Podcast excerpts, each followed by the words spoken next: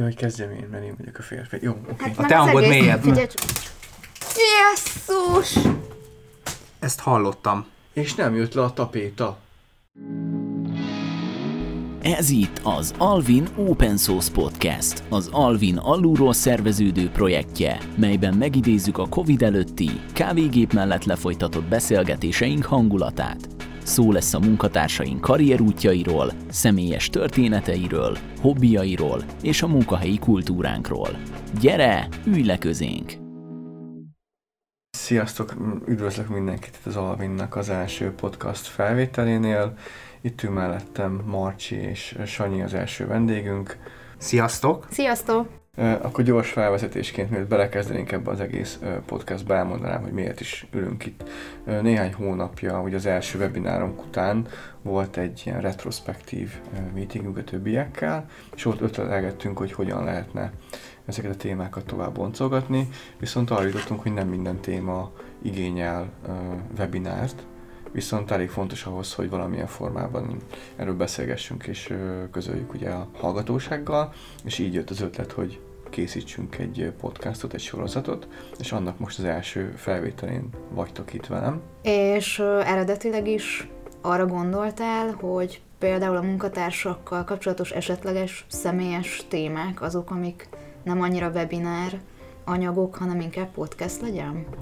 Az első alkalom, amikor fölmerült a podcastnak az ötlet, akkor, akkor nagyon sok téma keringett a fejünkben, hogy mennyire legyen technikai, mennyire szóljon döntéshozóknak, vagy úgy általános témákról beszélgessünk. Ez még mindig megvan, de, de úgy gondoltuk, hogy az első alkalom az legyen egy picit aktuális, és ugye mi lenne most aktuálisabb, mint a pandémia, és ez hogyan hat ugye a vállalatokra, és akkor ez nálunk hogyan, hogyan csapódott le, hogyan, hogyan érintette ez a mindennapi munkát, illetve a, a kollégák közötti interakciókat.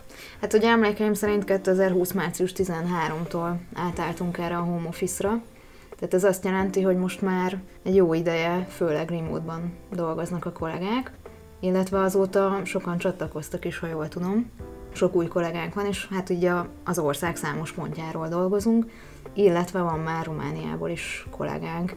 És ahogy mondod, ugye a pandémia miatt kissé elkerültünk egymástól, és nem biztos, hogy annyira ismerjük egymást, illetve nem biztos, hogy előtte annyira ismertük egymást.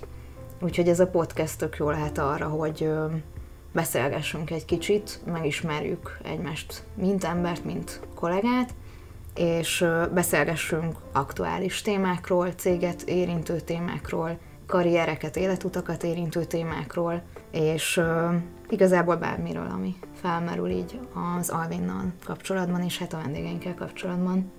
Ja, igen, tehát hogy, mert hogy ugye elkezdődött az home office nálunk, ugye kicsit ugye fél home office volt az elején, hogy aki akar nem jön be, ugye amikor még nem volt annyira komoly hatása a Covid-nek ugye itt az országban, de már akkor is meg lehetett tenni azt, hogy hazamész és otthon dolgozol, aztán ugye ahogy láttuk, hogy szigorodnak a, a korlátozások, mi is bevezettük ezt a home office-t, és azóta körülbelül több mint 20 fővel gyarapodott a cég, és igen, tehát nagyon sok olyan, olyan, olyan munkatársunk van, akivel még nem is találkoztam. Sőt, van olyan, akivel múlt hónapban találkoztam először, addig csak Teams-en keresztül jelentkeztünk, viszont annyira természetes volt már, hogy hogy nem hittem el, hogy most találkozunk először személyesen, és akkor így mondta, hogy igen, szia Tomi, most, most, most vagyunk itt először, most foghatunk először Face kezet. to face. Igen, Így van. fura volt. Tehát, hogy lassan már tényleg az a természetes, hogy, hogy mindenkit úgy látsz a monitoron keresztül, és, és, és az a fura, hogy itt ülünk mellett. Tényleg furcsa egy élmény. Igen.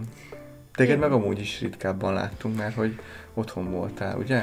Hát igen, ö, hát rólam azt kell tudni, hogy, hogy én ugyan 2015 óta alvinos vagyok, de az elmúlt két évben nem csak a pandémia és nem csak a home office, hanem a kisfiunk miatt is otthon voltam, úgyhogy én aztán tényleg ritkán láttam mindenkit, és lehetőséget kaptam arra, hogy idéntől visszatérjek rugalmas munkaidőben a kisfiam mellől, és erősítsem az Alvin csapatát, megtámogatva HR oldalról, meg marketing oldalról kicsit a munkáltatói márkáját építsük a cégnek. És pont megjöttél a podcastra. És pont megjöttem a podcastra. Tomi, egy kicsit te is mesélsz magadról. Te, ha jól tudom, jóval régebb óta erősíted az Alvin csapatot. Hát igen, ezt is jól tudod, mint a, mint a Home Office-nek a kezdetének a dátumát. Esetleg nem tudod, hogy mikor kezdtem pontosan? Az is valami 13 csak az 2013, június 11-13, valahogy így a, az elején. Akkor nem is olyan jóval régebb óta.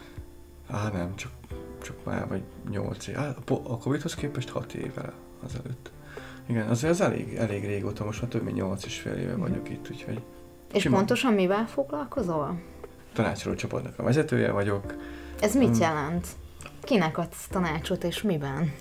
leendő, illetve ugye már meglévő ügyfeleknek ugye az alkalmazásokban, amiket fejlesztettünk, hogyan lehetne ezt tovább gondolni, az igényeiknek hogyan tudnak legjobban megfelelni, illetve kicsit ilyen business analystként is működöm, tehát hogy ha megismerem a folyamataikat, hogyan tudnánk azt ugye így IT szempontból jobban szupportálni, hogy nekik még költséghatékonyabb legyen a, a napi tevékenységük. Illetve ajánlatok adásában veszek részt, nagyon sok megbeszélésem van ugye az ügyfelek képviselőivel, de emellett ugye a webinárt is gründolom, illetve most ugye itt van ez a, ez a podcast, amit elkezdtünk, úgyhogy ebben is most itt, ha mondhatom ezt az inkubációs időszakban itt vagyok, és akkor segítek, és benne Wow, vagyok. az igazán sokrétű. Igen. És itt van velünk ugye Sanyi. Sziasztok megint! Szia Sanyi, köszönjük, hogy elfogadtad a meghívásunkat. Én köszönöm a lehetőséget. Um, van kedved egy kicsit beszélni magadról, hogy jelen helyzetben te milyen szerepet töltesz be az Alvinnel, milyen feladatokkal foglalkozol, akár mióta vagy itt? Szóval akkor úgy kezdeném, ahogy a Tamás is kezdte, hogy 2015-ben érkeztem szeptemberben a céghez. Én voltam az első tesztelő a cégnél. Korábban a fejlesztők feleltek a saját munkájukat, tehát ők tesztelték saját maguk örömére a saját maguk munkáját.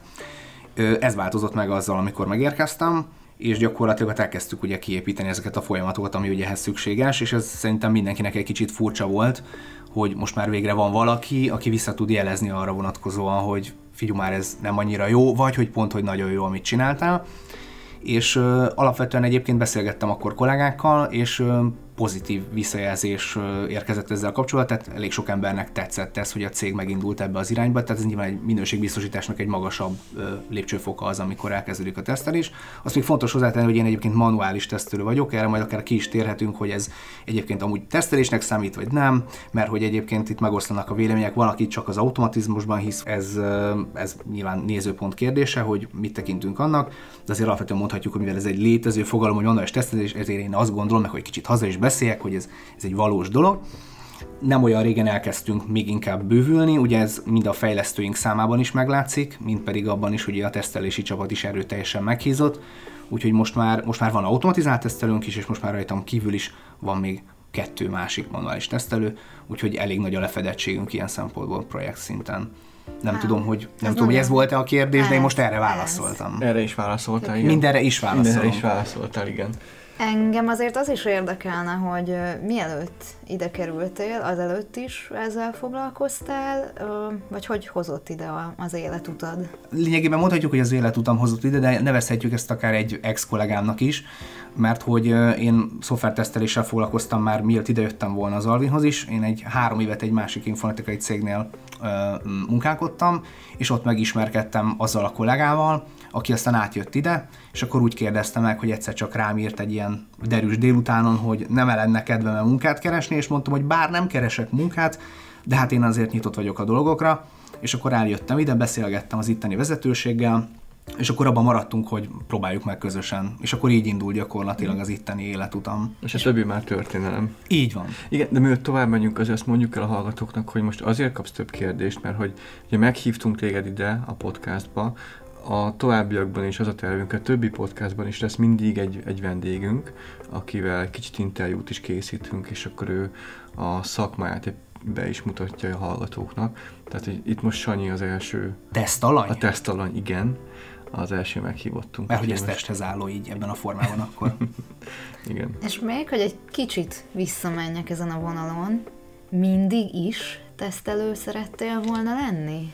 Hmm, ez egy érdekes kérdés. Igazából engem a tesztelés, mint olyan, az inkább mondanám azt, hogy megtalált, mert hogy régebben, tehát az, hogy a monitor előtt szeretek ülni és nyomkodni a gombot, az, az gyerekkorom óta megvan, mindenki nagy örömére és bánatára a családból, viszont az a jellegű képesség, hogy mondjuk elmegyek és veszek magamnak egy telefont, és sikerül tízből kiválasztanom azt, amelyik nem működik, az, az is egy bizonyos fajta képesség, melynek ugye egyébként, ha valaki birtokában van, nem annyira örül neki normál esetben. Nem érzed magad áldottnak. Igen, ez nem az a fajta tulajdonság, amin az ember büszke meg úgy örül neki, és akkor az ember elgondolkozik hogy jó, de ezt akkor nem lehetne esetleg valami pozitív irányba terelni, Igen. és akkor kiderült számomra az, hogy egyébként ez egy létező dolog, hogy vannak emberek, akik azért kapnak fizetést, hogy mások munkáját tönkre tegyék. Én arra, gondolt, én arra gondoltam, hogy elmegyek veled vásárolni telefont, te kiválasztasz egyet, És nem azt megveszem a veszem meg. másikat. Igen, és akkor ez Igen. jó. Így van, de ez egy, ez egy korrekt megközelítés. Na az, azóta egyébként ez a fajta képességem némileg szelidült már, mint az ilyen hardware vásárlások tekintetében, tehát most már vagy nagyon megjavult a hardware a minősége, és azért nem tudok már belehúzni a rosszba, vagy egyszerűen elvesztettem ezt a képességemet. Na mindegy, szóval hogy innen, innen jött az ötlet, és akkor kiderült, hogy hát létezik ilyen, mint szoftvertesztelés, és akkor ez így, ez így minden szempontból egy meccs volt nekem, mert hogy, mert hogy ugye monitor előtt kell ülni, gombokat kell nyomkodni, és egyébként el is lehet rontani dolgokat, tehát ez így minden szempontból mm, királynak tűnt. Csak hát ugye bekerülni volt nehéz, mert ugye akkoriban még azt az időt éltük, hogy mindenki legyen 20 éves és legyen 30 év munkatapasztalata. Na most mivel ugye ez jellemzően hogy kezdésnek senkinek nem szokott meglenni, ezért elég nehéz volt. És akkor a, az előző ugye, munkahelyem, ahol dolgoztam, ott volt az, hogy volt egy projektmunka lehetőség, egy három hónapos, és gondoltam, ez egy jó beugró lehet majd, és elvállaltam. Tehát én feladtam a fix munkámat effektív azért a három hónapos projektmunkáért, hogy legalább valami majd a CV-mbe bekerülhet, és akkor az első hónap után azt mondták, hogy igazából legyen ez inkább végleges ez a dolog, mert hogy a, az alapján, amit ott láttak, meg ők azt hitték, hogy már átadás előtt van egy szoftver, aztán kiderült, hogy ez nem annyira van átadás előtt, mert elkezdődött a tesztelés. Jöttél és letesztelted, és rájöttek, hogy nem jó. E, Igen, hát voltak szomorú harcok, de aztán a, aztán a végén csak az lett belőle, hogy akkor lett egy ilyen három éves együttműködés. Ja, és akkor így, így, így alakult ki, és akkor így sikerült jó vagy rossz, nem tudom honnan nézzük, benyomást tennem kollégákra, és akkor így végül is úgy átlettem ide hívva, hogy azok alapján, amit ott láttak tőlem, azt, azt gondolták, hogy ezt itt is lehetne hasznosítani. És ez nem monoton? Mert hogy több mint tíz éves fejlesztői múltal hátam mögött én azt ér. Emlékszem arra, hogy fejlesztőként két dolog van, amitől nagyon óckodtam, vagy szerintem általában a fejlesztők szerintem egy kicsit távol állnak. Az egyik az a tesztelés, mert monoton, a másik meg a különféle adminisztrációs feladatok. Milyen mindset-tel kell leülni egy ilyen feladathoz, hogy akkor na most én ezt letesztelem? nagyon sok monoton munka, egyébként bírom monotonitást. Tehát az azért hozzá kell tenni, hogy én, én, én elég, sok olyan területen is dolgoztam, ahol azért kellett tudni ugyanazt csinálni újra meg újra. Ez, ez egy példát. Hát én, én a pályafutásomat nagyon-nagyon régen egyébként egy, egy kontaktlencse gyárba kezdtem, ugye mint, mint hogy kapcsolódunk ugye a szoftverekhez, na ott semmi szoftver nem volt, de nem igaz, mert voltak 6 meg 3 axiszos robotok, és azokat például lehetett programozgatni meg ilyenek, és az tök jó pofa volt megtanítani, de kb. ennyi volt a szoftveres része, az nyilván egy ilyen pályakezdő dolog volt, mert végzettségemet tekintve egyébként ugye az is passzolna hozzám, Bocsi, de hogy azért... De kontaktlencséget ugye nem teszteltél. De egyébként. Tehát, hogy Komolyan? Ez, hogy A- amúgy- fölteszed, ah jó, és a, nem, nem úgy kellett tesztelni, de ugye hát voltak a gyártásnak folyamatai. És ugye ez akkor egy induló cég volt. Egyébként ez nagyon imponált nekem, hogy egy olyan, olyan gyárba sikerült elhelyezkednem, ami akkor indult. De úgy, hogy tényleg akkor épült fel. Tehát maga a, a hogy ez egy ilyen üzleti parkban volt, és ott volt egy ilyen tiszta tér, mert ott ugye ez, ez egy orvosi technikai eszköznek számít, és hogy nagy tisztaságú ugye, területen kell gyártani, vagy nyilván nem akarsz mindenféle olyan dolgot berakni a szemedbe, ami hát pacis, meg minden baja van. És akkor egyéni ilyen overába volt. És akkor igen, ez a tipikus, igen, ez a igen, volt ilyen levegőben, haj, hajháló, szakálháló, bár ugye a hajháló nekem akkor nem annyira kellett már. Aki, aki csak így hallgatja, az, az, annak azért elárulnám, hogy nem sok hajam van, tehát a, a leg, legrövidebb frizurával rendelkezve, amivel ember rendelkezhet. És hogy, és hogy tehát mindenek, tehát tényleg be kell töltözni, meg egy olyan tiszta térbe voltunk, ami nyomás alatt volt, tehát ha például kinyitottad az ajtót, akkor a port azt ugye kifele fújt, nem engedte be, mert nyomás alatt volt maga a terület. ezt Ez egy, egy, ismerem, egy bo- borzasztóan érdekes Awesome. dolog egyébként, tehát hogy tehát nagyon, nagyon izgalmas volt, meg tényleg megismertem szettig a magát az, hogy, hogy hogyan kell például kontaktlencsét csinálni. Tehát, hogyha most lehet, hogyha most így felemlíteném az emléket, akkor otthon esetleg egy délután össze tudnék ütni valakinek egy nem tudom, plusz hármas vagy mínusz négyes lencsét, ha gondolják. Nem, nyilván nem, mert ez eszközök ellenének. Viszont azért alapvetően a szoftvertesztelést én úgy gondolom, hogy azért ez inkább egy, egy változatos munka, mert hogy más projekteken vagyok szinte mindig, meg nem az van, hogy van egy projekt, ami három évig tart, és akkor azon nyomjuk, hanem mit tudom, van egy projekt, ami fél évig tart, egy másik az másfél évig tart, van, ami pár hónapos, és akkor egyszerre két-három projekten van az ember, plusz beszél a kollégákkal, tehát én azt gondolom, hogy azért ennél sokkal több, jóval monotonabb munka létezik. Uh-huh. Mesélsz egy kicsit arról, hogy a kommunikációs része ezeknek a projekteknek, hogy néz ki, tehát mondjuk hány százalékban kommunikációs, hány százalékban az, hogy te nyomkodod azt a szoftvert és keresed a hibákat, illetve, hogy itt nálunk ö, magyar nyelvű kommunikációra korlátozódik ez kizárólag?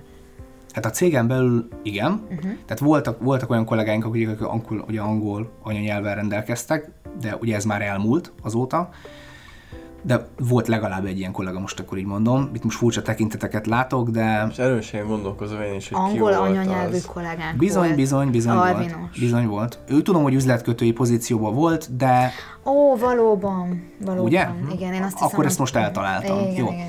De vele szorosabb együttműködésed neked nem mm, volt. Az ebédlőben volt, mikor beszélgettünk oh, arról, hogy ki mivel játszik egyébként. Mm. Tehát, hogy mi igen, másról? Mi, mi, mi másról lehetne beszélni? Munkáról ez azért mégsem. Sok magyar anyanyelvű kollégára emlékszem, akik már volt kollégák, de de arra, hogy volt külföldi, arra én sem. Igen. Nem, csak azt a anyanyelve külföldi játékokról beszéltünk, tehát valószínűleg nekem ezért ez így jobban, jobban a tudatomban maradt. Mélyebb benyomás. Így, igen, mert neked ugye van egy játékokhoz köthető. Igen, igen, de most ezt ne nyissuk ki ezt a topikot, mert ezért akkor egy két és fél órás podcast lesz, úgyhogy ezt nem szabad, nem szabad ebbe az irányba elmenni. Nem, nem azért mondtam, hogy Vagy a csatornát reklámozom. Így van, így van. Majd visszahívtok hogy... még négyszer, és akkor majd ap- aprajával adagolom majd akkor a hallgatóknak is a dolgot.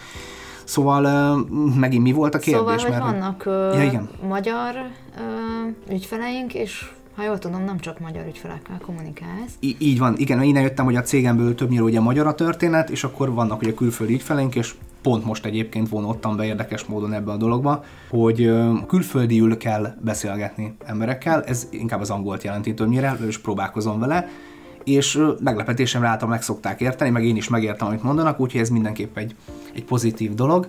De mondom, nagy része az magyar, és egyébként meg úgy kérdezted, hogy mennyi a kommunikáció, mennyi a gomnyomkodás most mondhatnám azt, hogy ha, ha nagyon jó a dokumentációnk, mármint hogy ahogy követjük végig ugye a munkafolyamatainkat, akkor igazából szinte minimális kommunikációra van szükség, mert hogy minden le van dokumentálva az adott tiketen, hogy mi van, és én is oda írom a dolgomat, bár ezt vehetjük kommunikációnak. Ha valami meg hiányzik, akkor megértelmezően akkor megy a szóban megkeresés, és akkor rácsörgünk Teams-en a másikra, hogy akkor picit segítsen, hogy akkor ezt most hogyan kell értelmezni, és hogy akkor ez most vajon így jó-e, vagy miért nem jó. Ennyi. De én alapvetően egyébként pártolom a kommunikációt, és egyébként nekem ez egy fájó pont így még visszacsatolva oda, hogy, hogy ez, a, ez a pandémiás időszak, hogy megvannak az előnyei, például nem kell munkába járni olyan szempontból, hogy más konkrétan az utazásra gondolok, tehát nekem ugye 40 perc oda-vissza, mármint hogy 40 oda, 40 vissza, azért ezt meg lehet spórolni, és ezt akár munkára is lehet fordítani, tehát ez szerintem egy tök jó dolog. Viszont olyan szempontból meg, meg tényleg rossz, hogy nincsenek ezek a random összefutások a kávé automata mellett, meg bárhol, és ezek a folyosói plegykák így elmaradnak, amelyek egyébként mindig annyi fun factorral rendelkeztek, hogy, hogy tényleg, tényleg az ember fel, fel tudott vérteződni olyan információs dolgokkal, hogy, hogy amik, amik most nem nagyon jutnak el az emberhez, mert azért elég ritka az, hogy most így gondolok helyet, és így random ráírok valakire, hogy te figyelj, hallottad, hogy a, mert hogy nem hallottam semmit, tehát nem is tudok ráírni a másikra, hogy mit hallott, vagy... Mi lesz, vagy... visszajövünk? Ugye terap, Engem pont arról kérdeztek, hogy uh, mi lenne, ha többet dolgoznék bent, hogy nem dolgoznék-e többet, mert most már azért így ugye szabad bejárunk uh-huh. ugye az irodába, és akkor pont a, én arra azt válaszoltam, hogy ugye a home office-ban az volt uh, nehéz elkezdeni, hogy már nem bent vagy, nincs meg az irodai környezet, ezért, ezért nagyon zavaró, hogy otthon vagy, és át kell állni, hogy ne ülj le a kanapéra, a tévé elé, ne hallgass zenét, ne menjen valami film. És eznek nyilván embere válogatja, hogy kinek mennyire könnyű vagy nehéz az átállás. Ugyanez lehet, hogy megtörténik, amikor visszajövünk, mert ugye mindenki érződik valamennyire ennek a hiánya, hogy így nem jövünk össze, nem bandázunk együtt ugye itt a, a, a, az irodában, és ha sokkal jövünk vissza, akkor meg lehet, hogy itt fog eldőlni egy kicsit a, a, az iroda, igen, a nyelve, hogy többet fogunk bandázni, mint dolgozni, de hát lehet, hogy ez egy ilyen természetes folyamat. Az emberek visszaszoknak, visszaszocializálódnak, mintha újra kezdenénk oviba vagy iskolába járni, és ismerkedünk a többiekkel. Igen, egyébként szerintem egy, én azt érzem magamon, hogy én azért elég sokat szoktam kommunikálni úgy másokkal is, és hogy azért veszítettem ebből a képességemből egy picit, hogy személyesen kommunikálni valakivel, mert tényleg annyira fura, hogy egy ilyen két d egy síklapon látod a másikat legtöbbször, mert ugye vagy Teams konferencián, vagy, vagy valahol, és annyira fura, amikor bejövünk mondjuk valamiért egy hónapban egyszer, kétszer, háromszor, és akkor így, így szembe találkozol valakivel, ahogy te is mondtad a folyosón, és akkor így, wow, most így nem nincsenek körülötte a gombok, tudod, meg nem lehet némítani, hogy hajat mond, amit tudod. Ja, hogy megfelelkezni magad, és akkor, ú, akkor igen, igen. Itt ja, ú, ez most élő, ezt most nem, ú, nem kapcsoltam a mikrofont, tehát ilyen nincsen. Egyébként én megmondom őszintén, hogy annó én ebbe a home office így mint olyan, így nem nagyon hittem, pont emiatt, hogy az ember otthon van, és akkor ingerenciája van arra tud elindítson egy mosást, vagy nem tudom, most akkor most megfőzök gyorsan, teszem a csirke mellett, meg nem tudom, és akkor, ja, akkor már elmosom a tányért, és akkor eltelt három óra, és igazából ez nem nagyon nevezhető munkának.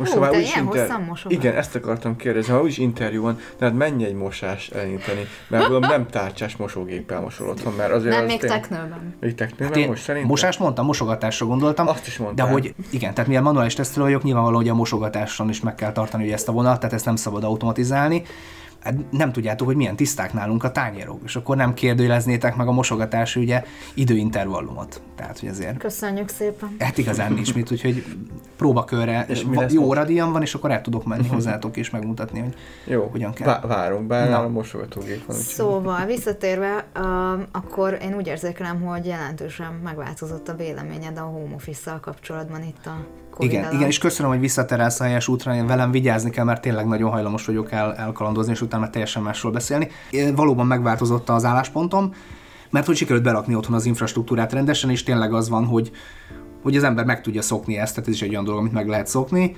de, de most valóban egyébként lehet az lenne a furcsa, hogyha most írtam vissza kéne jönni, sőt, ez nem is feltételes mód, hanem ez furcsa, mert hogy volt olyan, hogy be kellett jönnöm, és valamit itt kellett csinálni, és egyszerűen otthon csak egy monitorom van, ami ultravájdos, itt van három alapvetően vájdos, ami tök király, de hogy így, így most akkor mi van, meg hogy most mit hol találok, és így sokkal gyengébben tudtam itt bent teljesíteni, holott korábban ez egy pont fordítva volt, mert ugye az volt a ritkább, hogy otthon vagyok. Most, vissza hogy meg... Szokni. Így van, így van. Tehát a kérdés az, hogy persze vissza kell szokni, ez ugye ez egy ilyen feltételes mód, hogy kell -e, mert ugye vannak olyan kollégák, akik nem fognak tudni bejárni, pont azért, mert ugye uh-huh. külföldről dolgoznak be, vagy nagyon messziről, tehát ők nyilván fix home de valóban ez, tehát nekem például egy lehetőség, hogy visszajöjjek, de igen, ez a, ez a félig itt, meg félig ott az nem lesz jó, mert igazából akkor sehol se leszek úgy igazán, tehát akkor le kell tennem majd a voksomat, hogy akkor inkább ben, vagy inkább otthon, de hát ez majd kiderül, hogy akkor ki, hogy merre.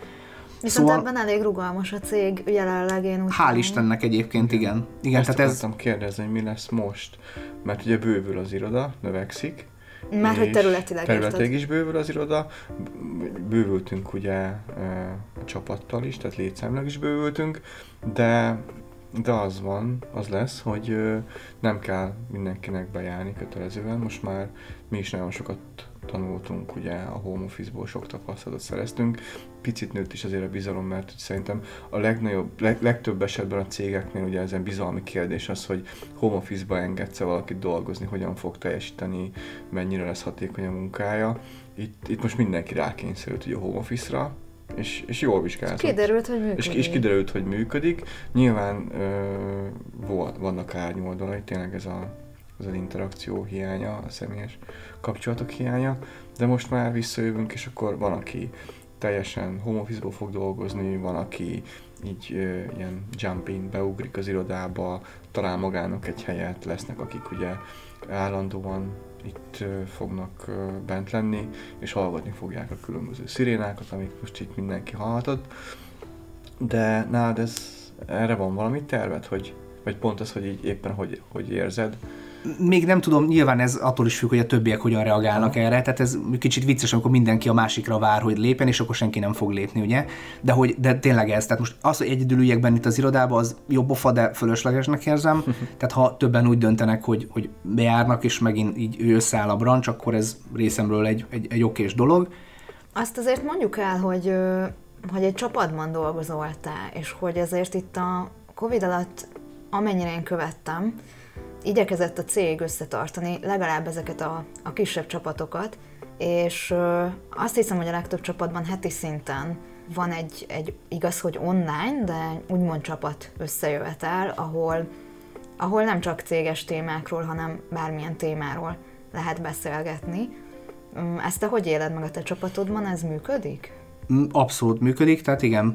Ugye most már beszéltünk ugye a tesztelői csapatról, és ugye még pár évvel ezelőtt még ugye ez nem volt meg, tehát elég fura lett volna, hogy magammal összeülök és beszélek magammal valamiről, aztán meg összeveszek, ugye, és akkor ki kell engesztenem magamat. De hogy igen, tehát vannak ilyen heti, heti egy ilyen alkalom, nekünk hogy pont pénteken van, de hát ugye mindenkinek máskor és máskor, és ezen kívül meg egyébként vannak ilyen nagyobb rendezvények, ezek szintén most jelenleg ugye online-ban vannak, de hát én gondolom, hogyha majd itt enyhülnek ezek a dolgok, akkor ez megint egy ilyen személyes dologgá tud visszaváltozni. Újra mehetünk enni, inni, gokártozni. Mindent is lehet majd csinálni, igen. Én azt gondolom, hogy az azért a sokat fog dobni ezen a dolgon, tehát hogy találkozhatunk olyan kollégákkal, akiket eddig még csak így virtuálisan láttunk, és akkor tényleg a 3D valójukban nagy felbontásban meg lehet őket tekinteni. Az, az szerintem az mindenképpen egy kívánatos dolog, mert ez azért a céges integritásnak én jót, azt gondolom, hogy jót tud tenni, mert hogy ugye pont ez, hogy, hogy tök jó, hogy most messziről tudunk fölvenni embereket, mert hogy nem kell bejárni, tehát akár a világ túlsó felől is bárkit fölvehetünk, de hát ő valószínűleg pont annyira is fog kötődni ehhez a céghez, mint amennyire kötődhet a világ másik feléről. Hát legalábbis ki kell találni a világnak, hogy hogyan orvosolja ezeket a kihívásokat, mert nyilván eddig is voltak ilyen cégek, tudunk ilyenről, egyébként működnek, tehát ö, valamilyen megoldásuk lehet erre. Biztos, hogy Ö, működik.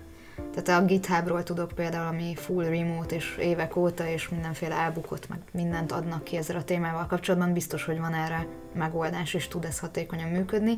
Most a világ nagy részének kell ezeket, uh, hát ha nem is kopizni, de legalább tudni róla, és a saját környezetébe uh, implementálni, amit lehet. Úgyhogy nem vagyok benne biztos, hogy nem kötődhetnek ezek az emberek a céghez. Sőt, hozzáadott értékük hatalmas lehet, ha belegondolsz, hogy milyen más kultúrát, más szemléletet tud behozni egy céghez, akár már a szomszédos országokból valaki. Amerikában ez biztos, hogy működik, mert nekünk is ugye volt ott ügyfelünk, vagy akikkel betárgyaltunk, és, vagy olyan cég, akikkel kapcsolatban voltunk, és nekik pont ugye hatalmas ország, különböző államokban voltak ugye a, a kollégák, és ők tényleg így dolgoztak remote-ba, tehát ott azért bejárni, vagy, vagy időnként is bejárni, ahol egy állam akkora, mint Magyarország, az tényleg körülményes, és tud működni. Tehát az, hogy mennyire kötődik valaki egy céges kultúrához, az, az egy kicsit azért az emberen is múlik. Abszolút. Tehát, hogy persze segít az, hogyha időként ezt megerősíted egy jó, jó ilyen csapat eseménnyel, Mondd ki, hogy sörözés, mondd ki. sörözéssel. Mindenki ezt akarja hallani, úgyis. Persze. Mondjuk ki. Igen. Ö, igen, mm, én, mondjuk én nyilván én is magam, tehát magamból indulok ki, mert csak nyilván, de én nekem például nagyon fontosak a személyes kontaktok, tehát nekem az például nagyon sokat ad a dologhoz. Persze, tud, tudhat működni, hiszen működnek cégek így. Nyilván ott az a kérdés, hogy például a fluktuációs mérték az mekkora. Mert hogyha mindenki egy évet dolgozik ott, akkor a cég még működik, csak azt nem nevezném úgy egy sikeres akciónak ilyen szempontból, hogy kötődés ügyileg. Tehát ez, nem, most nem azt mondom, hogy mondjuk a, a GitHubnál mondjuk évente cserélődnek le, mert nem tudom, csak hogy tehát nyilván ez, ezt figyelme kell venni. Igen, tehát az a én azt gondolom, akkor- ja. én azt gondolom, hogy az Alvinnál egyébként egész jók a mutatók, mert mint a, a, a régi, régi emberekre vonatkozóan, tehát elég sok ős emberünk van, vagy nem is tudom, ez most nem, nem olyan értelemben, de hogy tehát akik nagyon-nagyon régóta, tehát szinte ilyen cégalapítás óta itt vannak, vagy rá pár évre, Hát nincsenek sokan. Úgy számoltam, hogy körülbelül hárman vannak előttem, vagy négyen, akik, akik régebb óta vannak itt, mint én. Mármint, én jó, akkor átfogalmazom. 2015-ben, amikor érkeztem, akkor ahhoz képest nagyon sokan még itt vannak, akik Aha, akkor itt voltak. értem. Úgy, igen, olyan szempont ez fura, hogy nagyon bővült a cég, tehát nyilván az újak nem tudnak itt lenni már a kezdetektől, tehát szegények nem tettnek róla. Sok én arra, arra, igen, tehát arra gondoltam, hogy nem az van, hogy én ülök itt egyedül, és már mindenki új. Így fogjuk magunkat érezni, hogyha visszajövünk, mert ugye sok, sok új arccal fogunk találkozni, mert tényleg nagyot nőtt a, a csapat létszám. Majd hol tudunk ilyen kitűzőket, hogy Sanyi, tesztelő. I- igen, szia, Sanyi vagyok, segíthetek? és akkor ilyen kis sapi hozzá, Sanyi vagyok, kockásing. tesztelhetek? Igen, itt, na, ez nagyon jó, kiváló, köszönöm, akkor ezt loptam. Oké. Okay. Mm, Jó, Sanyi, visszatérve egy kicsit a tesztelésre, mivel ugye én teljesen más területen mozgok, eredetileg angol tanár révén, most meg ugye a márkaépítés területén, engem az érdekelne, hogy milyen potenciált látsz te ebben a szakmában, um, akár levetítve kifejezetten a manuális tesztelésre, um, hogy, hogy mennyire fog ez élni a jövőben. Szerinted, lesz erre mindig szükség, milyen karrierutat látsz esetleg magad előtt, Ez is egy érdekes kérdés, mert anno, amikor voltam egy ilyen továbbképzésen, ilyen tesztelői, ami nem sok van egyébként Magyarországon, e, talán ez is egyébként jelenthet valamit, hogy önmagában a tesztelést például hogyan pozícionálják úgy, úgy egyébként a szakma, hogy úgy nem igazán van. Tehát míg fejlesztői képzések tök jók vannak, meg különböző sulikba el tudsz menni, a tesztelői nem igazán van ilyen. Tehát, hogy azért ezt hozzá kell tenni, hogy ez egy ilyen kicsit ilyen, nem mondom most a gyerek, de azért mindenképpen egy érdekes szerintem ez a, ez a megítélés, hogy nincs olyan, hogy akkor ez a tesztelőiskola, és akkor aki itt kép, ki van képezve, az szoftver tesztelő. Ilyen... Lehet, lehet úgy, hogy azt gondolják, hogy tesztelni mindenki tud, mert csak össze kell hasonlítani, hogy működik, nem működik. Tehát ennyire leegyszerűsítik tud, a de hajlandó -e? Na, po, na igen, hát nem is kell nekem itt megszólalni, meg hogy megbeszéltétek ti ezt most. Tényleg nagyon jó pontokra tapintottatok rá mert hogy valóban így van, hogy de hát megnyomni a gombot mindenki tudja, ugye? Tehát hát miért megnyomok egy gombot, megnézem, hogy kész, ennyi volt. I- igen, ezt valóban mindenki meg tudja csinálni ezen a szinten, csak kérdés az, hogy ez a szint vajon elégséges-e. Amikor az előadáson voltam, és tartotta ugye az előadó ezt a, ezt a dolgot, akkor ott ő például ő erőteljesen jelezte azt, hogy ő, ő igazából úgy gondolja, hogy, a, hogy az automatizált tesztelés, a tesztelés és ezt így nem nagyon rejtette vék alá. Ugye én meg manuális tesztelőként ott ültem, és így gondolkodtam, hogy most érdemes-e vitatkozni, vagy nem, de úgy voltam vele, hogy igazából teljesen fölösleges, mert miért akarnám őt meggyőzni erről, meg ő miért akar engem meggyőzni.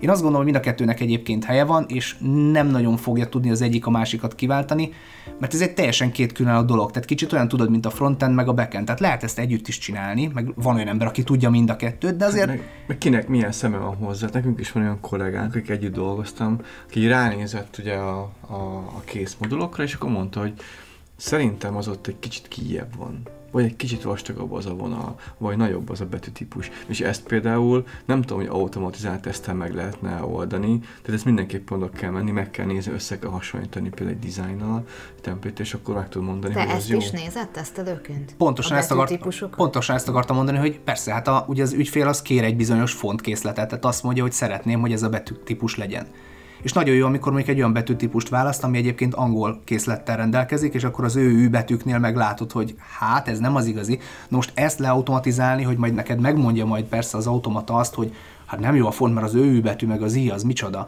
Tehát, hogy ilyen nincs. És szerintem ez nem is lesz, mert ez akkor effort lenne egy ilyen, ez konkrétan már az AI kategória lenne, ami, ami ezt már így De megnézi. hát az meg már itt van. Ennyire még nincs itt. Tehát, hogy itt, itt van, meg tök okos, meg minden, de azért még tudjuk, hogy azért a bizonyos autók, amelyek ugye self-drive-val rendelkeznek, hogy azok azért néha csak azért az idős nép maga alá gyűrik, tehát ha olyanja van, de hát ugye hát van egy kis hiba a rendszerben, ugye ez statisztika, tehát senkit nem érdekel, kivéve a néni hozzátartozóit, valószínűleg őt, őt jobban izgatja őket, de hogy, de hogy tehát azért látjuk, hogy azért még vannak hibák. És meg senki nem fizet neki most jelenleg hiszem egy ilyen AI fejlesztés, hogy megmondja neked visszatérve az ő betűre, hogy most az ott stimmel vagy nem. Tehát ezt nyilván manuálisan meg kell nézni. De persze, hogyha valaki a hallgatók között tud ilyet, akkor az majd kommentelje alá itt a felvételnek, hogy, hogy milyen megoldás tud erre, hogy hogyan lehetne automatizálni például a...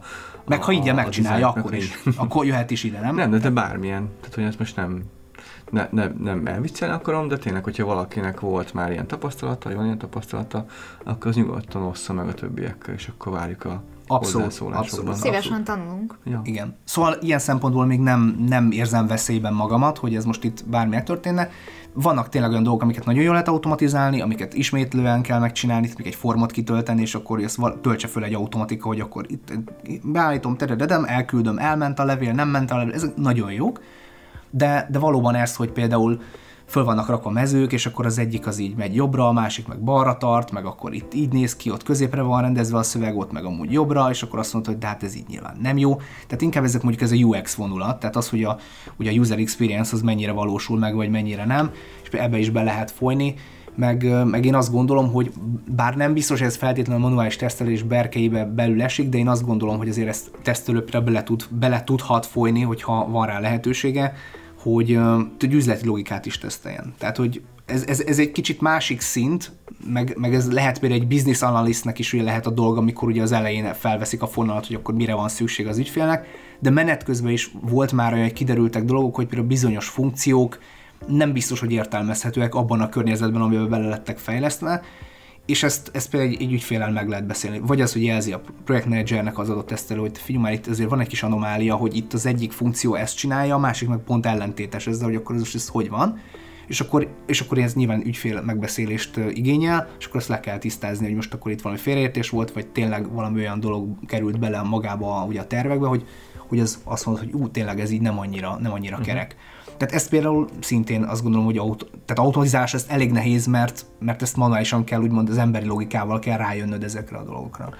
Most elég, elég komolyan belementünk a tesztelésnek a dolgaiba, hogy mit, miért, meg hogy automata, meg, meg manuális tesztelés. Föltennék két kérdést, nem tudom mennyire könnyű ezt megválaszolni. Az egyik az, hogy milyen hozzáadott értéke van a tesztelésnek a projekthez. Ez most egy picit furán hangzik, tehát hogy nem kétségbe akarom vonni a tesztelésnek a jogosultságát, csak az, hogy miért, miért jó, hogyha van kimondottan valamilyen szintű tesztelés, manuális, vagy, vagy automata, vagy mind a kettő, illetve a másik, hogy mekkora arányban vesz részt a tesztelés egy ilyen fejlesztési folyamatban. Ugye régebben volt ez, amikor talán 10-10 valány év, amikor még nehezen fogadták az ügyfelek, hogy, hogy tervezésért fizetnek, mert kicsit olyan volt a hozzáállás, hogy akkor megvan az igény, és akkor leállnak, és tudom én, órabérbe, kilóra kódolnak, de ugye ott ö, sikerült szerintem az embereknek ezt így végig gondolni, és, és bebizonyosodott, hogy ugye, hogy a, a tervezéssel tudnak időt és pénzt megspórolni, tehát egy jobb terméket kapnak, hatékonyabban tudunk dolgozni. Teszteléssel is ugyanez a helyzet, hogy látod, tehát hogy ö, nehezebben fizetik ki szerinted a, az ügyfelek, vagy hogy állnak ehhez hozzá. Ó, ez már több mint két kérdés, de úgy körülbelül ez a csomag. Amit... Ezt akartam mondani, hogy már a két kérdés is sok nekem általában egyszerre, mert akkor biztos, hogy az egyik az ki fog maradni. Jó, de, de, de, nem baj, hát hogy miért fontos a manuális tesztelés? Hát nyilván ugye azt kell mondanom első körben azért, mert így melegétel tud kerülni nekem otthon az asztalra, mert ha nincs manuális tesztelés, akkor ugye ez nekem nem túl jó. De hogyha ezt a személyes vonulatot félretesszük, akkor hát nyilván mindenképpen a minőségbiztosítást kell megemlíteni, hiszen ez annak egy szerves része, és nyilvánvalóan ez így, hogyha valaki kifizet mondjuk egy szoftver tesztelést, ő igazából bármilyen fura is, de ő spórolni fog magának pénzt, mármint hosszú távon. Mert hogy ugye rövid távon ki kell fizetni az adott illetőnek a havi bérét, viszont hosszú távon tök jó lesz, mert majd nem kell majd megint foglalkozni olyan dolgokkal, amire azt hittük, hogy kész van. Mert az nagyon kellemetlen, amikor átadunk valamit az ügyfélnek, és azt mondjuk, hogy na kész van, de hát nem teszteltük le, mert mi ugye okosak vagyunk és spórolunk, és akkor jön az ügyfél, hogy ja, csak ez nem működik, meg ez se, meg amaz se, meg az se, és egyébként meg tényleg semmi nem működik, és akkor miközben már a kollega már a fejlesztő egy másik projekten szeretne dolgozni, akkor ugye őt visszacitáljuk, hogy akkor légy ezt old már meg, mert ez garanciális és ez kellemetlen, meg hát ugye reputációnak se tesz túlzottan jót, és akkor ez így minden szempontból drága lesz a cégnek. Ugye a reputációval fizet, meg másrészt meg ugye az összegszerűségében, hogy akkor nem tudja elkezdeni az új projektet, szóval ez így nagyon-nagyon rossz, meg azért azt valljuk be, hogy jellemzően, hogyha az ember ugye manuális tesztelésre adja a fejét, vagy adatja a fejét másnak, akkor azért, akkor azért az órabérben is jellemzően egy olcsóbb dolog szokott lenni, tehát ugye a maga, maga ugye a bérsávok is úgy szoktak kialakulni, bár lehetnek csodák, ugye ezt mindig cége válogatja, tehát lehet, hogy mondjuk egy tesztelő valahol a vezérigazgatónál is többet tud keresni, ha valaki tud ilyet, ezt mindenképpen linkelje majd be. Szóval, hogy... Mert a melegétel számít, igen? Persze, persze, fontos, fontos, hogy legyen desszert is, ne csak a főétel. Ö, igen. Ö, szóval igazából e, én azt gondolom, hogy az első kérdésre talán ez lehet a válasz, a második kérdésre meg már nem feltétlenül annyira emlékszem. Az volt a kérdés a Tominak, hogy hány százalékát teszi ki egy szoftverfejlesztési projektnek már emlékszem. Ezt milyen jól megfogalmaztad. Igen, igen, igen, igen. Ez is egy érdekes dolog, mert ez is olyan, hogy módszertana tudja megválogatni. Az igazán szerencsés az az, hogyha már a, a a legelső pillanattól fogva be van vonva a tesztelés, már a tervezési szakaszban is. Ez nagyon ritkán tud szerintem megvalósulni, tehát ez most egy ilyen tankönyvi dolog, amit most mondok, mert nyilván, nyilván hogy, hogy a tesztelők száma is véges, hogy az előző projekten kell tesztelni, meg általában, hogy ezek össze tudnak csúszni, uh-huh. tehát hogy az egyiken már tervezünk, a másikon meg még azért kéne tesztelni, tehát így azért nehéz, de igazság szerint ez akkor jó, ha már az eleje ott vannak, mert akkor már ugye lehet tervezni teszteseteket például már az alapján, hogy látod, hogy mik lesznek a funkciók, és akkor már erre egy előre rá lehet készülni. De hát ez megint ugye, ugye az összegszerűség, vagy a projekt költséget tudja növelni. Ugye ez pozitív tapasztalat, amit nálunk. Abszolút, abszolút. Tehát ez, ez itt működik ez a dolog, én azt gondolom, meg, meg ilyen szempontból szintén van egy ilyen, ilyen rugalmasság a cég részéről, hogyha az ember azt mondja, hogy figyelj, szerintem ez így lenne jobb, vagy úgy lenne jobb, vagy amúgy, akkor itt nem az van, hál' Istennek a lapos hierarchia miatt, ugye ez el tud jutni arra a szintre, ahol, ahol ugye van egy, van egy döntéshozatal, és nem az van, mint mondjuk tipikusan egyébként a multi környezetre szokott jellemző lenni, hogy mondjuk elromlott az egerem, és akkor szólok a főnökömnek, ő szól majd valakinek, a főnökének, aki majd végül majd tizedik sorban majd szólnak ugye az IT-snak, és akkor egy három-négy hét múlva már elő is jegyeznek arra, hogy két hét múlva lesz egy egerem. Ú, Addig most- meg dolgozzál. Már most látom magam előtt azokat a hozzászólásokat, hogy ez igazából nem így van. Igen, ez egy ilyen urban legend, ez nem így van, mert tök gyors, mert már két hét alatt megjön amúgy az egér tényleg, és nem kell várólistára. Ehhez hozzátenném, hogy én dolgoztam nem véletlenül kevés időt multinál, és három hónapig dolgozni se tudtam jelszavak hiányában, úgyhogy ezt, én ezt most megerősítem. De ez lehet, hogy régen volt, és ma már ugye sokkal-sokkal jobb a helyzet, mert hát Ez elképzelhető. hiszen mindenki a saját egerét használja, mert hát home office-ba dolgoznak. Tehát vesz magának egyet. Tehát ő gyorsabban el tud menni a boltba és venni magának egy egeret. Talán. Nem, és egyébként itt megemlíteném, hogy nálunk ilyen szempontból megint csak egy, egy érdekesség, tehát én ugye az előző helyen is, ahol dolgoztam, ugye az is ugye IT volt, tehát nem, nem a kontaktlencse gyárat hasonlítom most össze, tehát nem az almát a kiflivel és társai. Nem akar nevet mondani, de Nem, én nem akarok neveket mondani, csak kezdőbetűket, meg a köztes betűket fogom külön kiemelni, és akkor szerintem nem menjünk nem, az irányba. nem, nem, nem. Ez- Szóval a, a, lé- a lényeg az az, hogy a, az, tehát a két munkahely között is azért előteljesen látom a kontrasztot olyan szempontból, hogy például az eszközpark. Tehát amikor én idejöttem, akkor nekem azért az egy nagyon, nagyon furcsa dolog volt, hogy akkor kaptam új egeret, új bontatlan fülest, és, mind- és lehet, hogy ez most sokaknak azt mondja, hogy de hát ez teljesen normális. Nekem akkor ez nem volt az és nagyon furcsa volt, és tudom, hogy voltak olyan fejlesztők, akik szintén meglepődtek, amikor így fel lett nyúlva a polcra, és az Jó, hogy nem valaki füléről vették le. E, igen, úgyhogy épp hallgatja a zenét, és kitépik a Igen, füléből, a hogy akkor ez most a tied. Igen, igen, igen, meg a széket ki kell húzni alól, tudod, megy a bunyó. Egyébként ilyen is, ilyen is volt, hogy egy, egy előző munkáján egy távozó kollégának a székéért ment a harc, tehát hogy mert az övé jobb volt a többieké, meg nem, és akkor nagyon sajnáljuk, hogy elmész, nevezzük most mondjuk Lacikának, nagyon sajnáljuk, hogy elmész, és ahogy kiment, az a, kiment a teremből, abba pillanat, mint a sáskák ráugrottak, hát ez eger az enyém, add ide. Tudod, mint a western film, amikor lelőnek valakit, és a csizmát húzzák le a vesztesről, meg ilyenek. Na itt, itt, nem ez a helyzet, hanem tényleg ez a, itt jött egy kollega, és akkor ott volt a, ott volt a mit tudom, bontatlan laptop a polcon, és akkor igen, a, a pakkot megkapta, és akkor így emlékszem, hogy né- nézte, és így név a kollega, de ez konkrétan megtörtént, és így Úristen, hát ebbe a, ebbe a laptopba te ennyi memória van? Tehát nem látott laptopot annyi memóriával. És én, tudod, én már, akkor már itt voltam egy ide, és mondtam, hogy miért mondom kevés, mondom, tudnak még beletenni, hogyha szeretnéd. És tudod, látod, forgott a szeme, hogy ezt nem is gondoltam volna. És ez tényleg annyira durva, ezt nagyon hamar meg lehet egyébként szokni, tehát ez tényleg pikpak, tehát, de hogy, de, hogy, de hogy van ilyen is. Tehát, az, tehát magán a szektoron belül is azért van, vannak végletek, meg távolságok. Hát jó, nyilván itt azért hozzá, hozzátesz az is, hogy tényleg itt nem, nem egy hatalmas multicég vagyunk, hanem kicsi a, a, a, a méret hozzájuk képest is mindenki együtt van, itt van a, a back office-on könnyű, gyorsan lehet kommunikálni, mindent gyorsan el lehet intézni, mondjuk ez, ez például egy kisebb ö, létszámnál, ez mondjuk abszolút előny tud lenni. Viszont sajnos nem garantálja a cég kismérete, meg kis létszáma ezt. Tehát Ezt akartam hogy mondani. Kell hozzá egy ö, szolgáltatói szemléletmód, Mindset. mindset ö, mind a, a munkaadó, mind a back office ö, részéről, hogy ez így megvalósuljon. Hát anélkül nem tudna működni. Én is ö, hallottam ilyen kisebb IT cégekről innen-onnan, ahol, ö, ahol ez nincs meg, pedig akár meg is lehetne, ha méretből indulunk ki, hiszen nem kell nem tudom hány kört futni azért az egérért, és, és mégsem működik, úgyhogy ö, könnyebb, a, ugye a lapos hierarchia miatt könnyebb, de nem garantált. Na, akkor most le fogom tesztelni szerintem a következő napokban, mert az egeremről elhagytam a, a vevőegységet, úgyhogy most, most kábelesen van, de hogyha kérek majd egy újat, úgyhogy ez Mérjed. még működik, igen. Stopper. Stopperre és aztán mérni. kommentelj oda a podcast alá. És oda kommentelek, hogy igen. Anonim. Í- így, így van. Nem fogjuk felismerni. Így van, így van, így van. Nem akarok neveket mondani, én vagyok az a Tamás, aki itt a podcastban is szerepelt, és nekem három nap kellett. Így van. És ez elfogadhatatlan, tehát hozzá Igen, gyorsan. igen. Sanyi, ö, említetted azt, hogy, hogy azért más ö, módon is szereted nyomkodni a számítógépet. Kicsit beavatsz minket ebbe? Mi ez pontosan? Mivel foglalkozol még szabadidődben, ha nem teszteléssel? Hát nagyon nem engedném ezt most bőlére, mert tényleg akkor az van, hogy akkor ez egy ilyen, ilyen három-négyszeres szorzó a podcast időtartamára vonatkozóan. Hát nevezzük csak úgy, hogy szoktam játszani néha számítógépes játékokkal.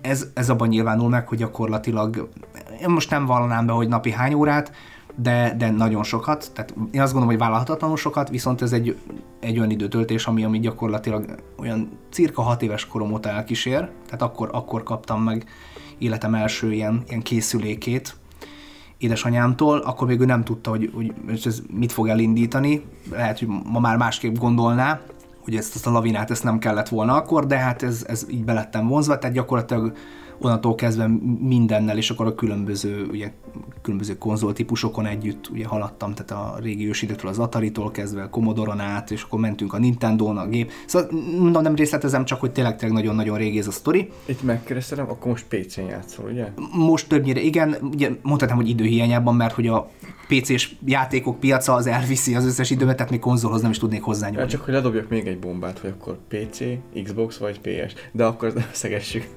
Egy, egyébként most már, de hát akkor nyissuk ki, a té- nyissuk ki, legyen, egye fene, nagy örömömre, ez össze, össze, kezd összehúzódni ez a piac, tehát ugye most már az Xbox PC az most már ugye az gyakorlatilag egy, tehát hogy gyakorlatilag nincs exkluzív, Xbox exkluzív, és most már úgy néz ki, hogy a Sony címek, tehát a PlayStation vonal is indul a PC-re, tehát ez ilyen szempontból tök jó. Hát a szabadidőmnek ez nem tesz jót, de hát Istenem, ez legyen a legnagyobb probléma. Jó, de itt, de itt tényleg nem, nem bontanám ki ezt a dolgot, ahogy, ahogy kérted is, de itt sem állsz meg csak a játékok szintjén, mert a csatoldalon is ugye beszélsz a játékokat, tehát kvázi őket is teszteled. Tehát, hogy még a szabadidődben így, így van, így van. egy Tehát a, mikor már elfogyott a szabadidőm, akkor megyek fel a YouTube-ra, és akkor csinálok erről az egészről egy videót, vagy többet. Igen. Egyébként nagyon fura egy visszagondolni, hogy nekem hány, nap, hány órából állhat egy nap, és nem tudom megtippelni sem. Én azt gondolom, szerintem az alvásidőm kárára szokott menni. Hál' Istennek nem vagyok ez a 11 órákat alvó. Beérem jóval kevesebbel is, de szerintem ez másképp most nem is tudna működni, mert... És akkor ugye emellett még nyilván van a magánéleti egyéb teendők is. De hát ezt valahogy össze kell, össze kell És a munka is ott van még valahol. Milyen munka? ja, i- igen, igen, a munka. A. Ugye hát az a legfontosabb. Uh, figyelj, ugye itt vagy már most már 7 éve. Lassan 7 éve, ugye? Uh, mi változott? Má, már gyorsan is, mert már az elmúlt. Nem? Tehát most már 7 év most már megvan. 7 éve, igen. igen. Mi változott a tesztelés terén? Ugye egyrészt a létszám. Technológiával változott valami? Igen, mert hogy más tesztelek, de mivel manuális vagyok, ugye nem feltétlen kell nekem ugye különösen rácsatlakoznom semmilyen ugye ilyen technológiai Mhm. uh-huh. dolgot. Tehát ez egy picit ebben a szektorban egy ilyen kicsit ilyen, mondhatjuk, hogy technológia független, ami így nyersen igaz, de amúgy meg nyilván ugye rajta kell tartani ugye az ütőéren a, Mhm. uh-huh. ugye a kezet, meg az ujjakat, mert hogy, mert hogy van egy csomó olyan dolog, pont most derült ki az egyik projekt kapcsán például, hogy olyan böngészők kerültek megnevezésre, mint, mint, mint szükség lett, hogy azon kell, hogy fusson, amikről hát megmondom őszintén, soha életemben nem hallottam. Uh-huh. És így utána kellett nézni, hogy ez így kicsoda, micsoda, és hogy miért van. És nyilván megkérdezhető, hogy most ez tényleg szükséges de és miközben ezt kutattam, közben találtam még olyan böngészőket, melyekről szerintem most a világon én egyedül tudok meg a fejlesztők. De csak azért, mert most rákerestem erre, amúgy meg szerintem senki nem használja őket. De hát ez van, tehát épp ez egy ügyféligény volt, ennyi. Tehát, hogy nyilván, meg hogyha például tipikusan olyan alkalmazást tesztel az ember, ami mondjuk valamilyen ilyen webes dolog, és mondjuk kell, hogy működjön mondjuk mobileszközökön, akkor például ott magával a hardware technológiával sem árt jóban lenni, mert hogy ugye tudnod kell, hogy milyen képernyőméretek vannak, mert ugye most már megjelentek ilyen eléggé hát exakt képernyőfelbontások a mobilok terén, lásd ezek a kinyitható mobilok, Hát meg mobilok, tabletek, tabletek, igen, csak hogy például pont, pont hogy az ilyen, az ilyen kinyithatós uh-huh. tabletek meg mobilok piacán van az, hogy ilyen nagyon-nagyon-nagyon furcsa képernyő uh-huh. arányok tudnak így kialakulni, és azt gondolom nyilván az ügyfél szeretné, hogy azért, hogyha valaki egy ilyennel, mert ezek ugye drága készülékek, tehát nyilvánvalóan akinek ilyenje van, akinek van ugye a bankszámlán is pénz arra, hogy fejlesztést vásároljon, tehát tök jó lenne, hogyha ha ő is ő is ugye Mhm. élvezhetően tudná fogyasztani az ilyen így elkészült tartalmat. Tehát például ezekkel, ezekkel így nem árt megismerkedni.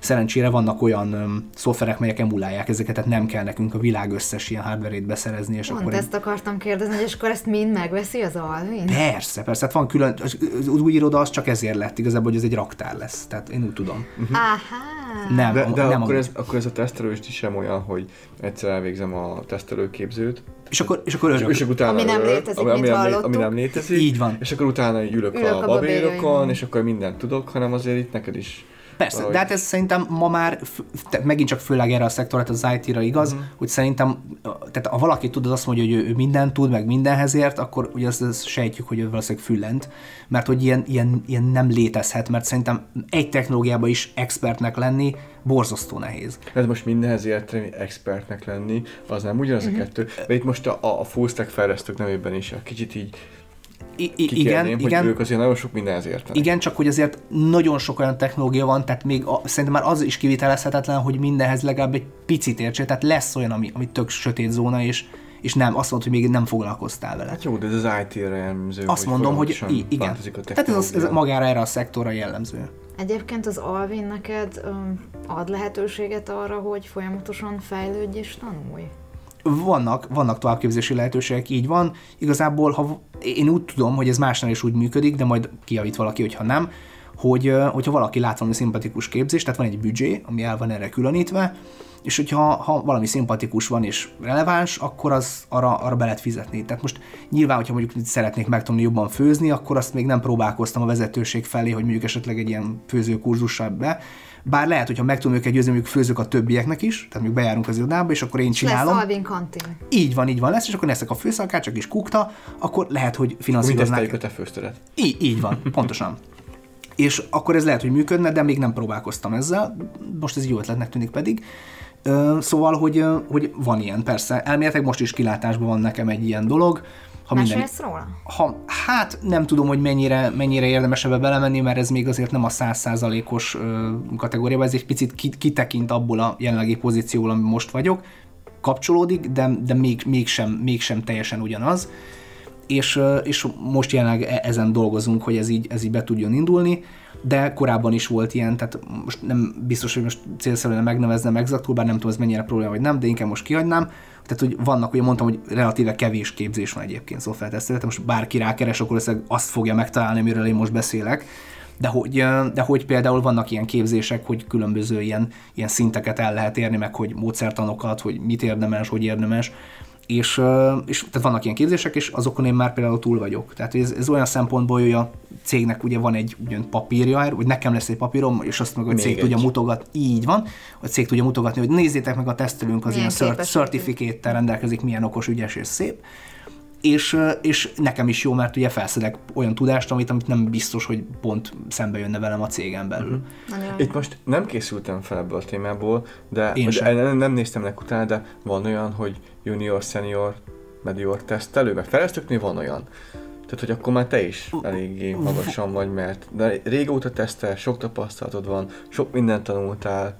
Hát le, Hova tovább? Hova tovább, igen? Hát lehet, hogy van ilyen, most nem tudom, most mondják, hogy vagyok, aki vagyok, mert hogy, és tök mindegy, hogy hogy hívjuk ezt a dolgot, tehát most hívhatunk Igen. engem juniornak, mediornak Hát, vagy seniornak, igen. Teljesen mindegy igazából.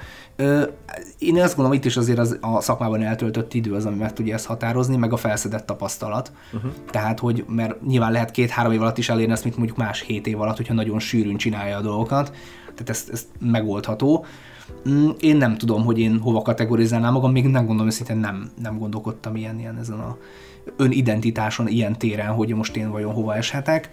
Azt gondolom, hogy mindig van hova fejlődni, de már azért láttam egy-két dolgot, tehát hogyha valaki letesz elém egy olyan szoftvert, amelyet hasonlót már teszteltem, akkor nagy eséllyel meg fogom tudni tippelni, hogy hol lehet benne a baj. Tehát, hogy ez, ez a, van egy, hogy Hogy hiba, vannak ilyen típus hibák. Hát hibasejtésnek hívják ezt, Wow. amikor, amikor te, se, te tudod, a- vagy sejted azt, hogy hol lehet például egy, egy tipikus, tehát mik azok az ilyen, meg ez a klaszterizáció, hogy hova, hova esnek a hibáknak Mhm. egy részei, vagy hogy hova ö, csoportosulnak, és akkor például ott ez így, így elő tud kerülni, hogy mint, mint tudás, hogy azt mondod, hogy oké, okay, itt van ez az utc, még soha nem láttam, de mivel ez egy ilyen jellegű alkalmazás, akkor én azt fogom most megnézni először, hogy ez ugye az exploratory testing, uh-huh. amikor itt tényleg semmi, csak hogy leültél és elkezdted ezt nyomkodni.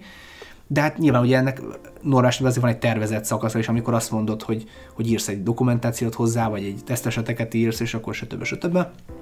És akkor a mentén haladsz végig, ugye? Ez körül olyan, hogy megkapod, hogy igen, ez a, ez a fejlesztés, és itt vannak, ezeken kell tesztelni, és meglátod, hogy Internet Explorer 10, és akkor igen, akkor biztos lesz valami hiba. Igen, és akkor kikapcsolom a számítógépet. Igen.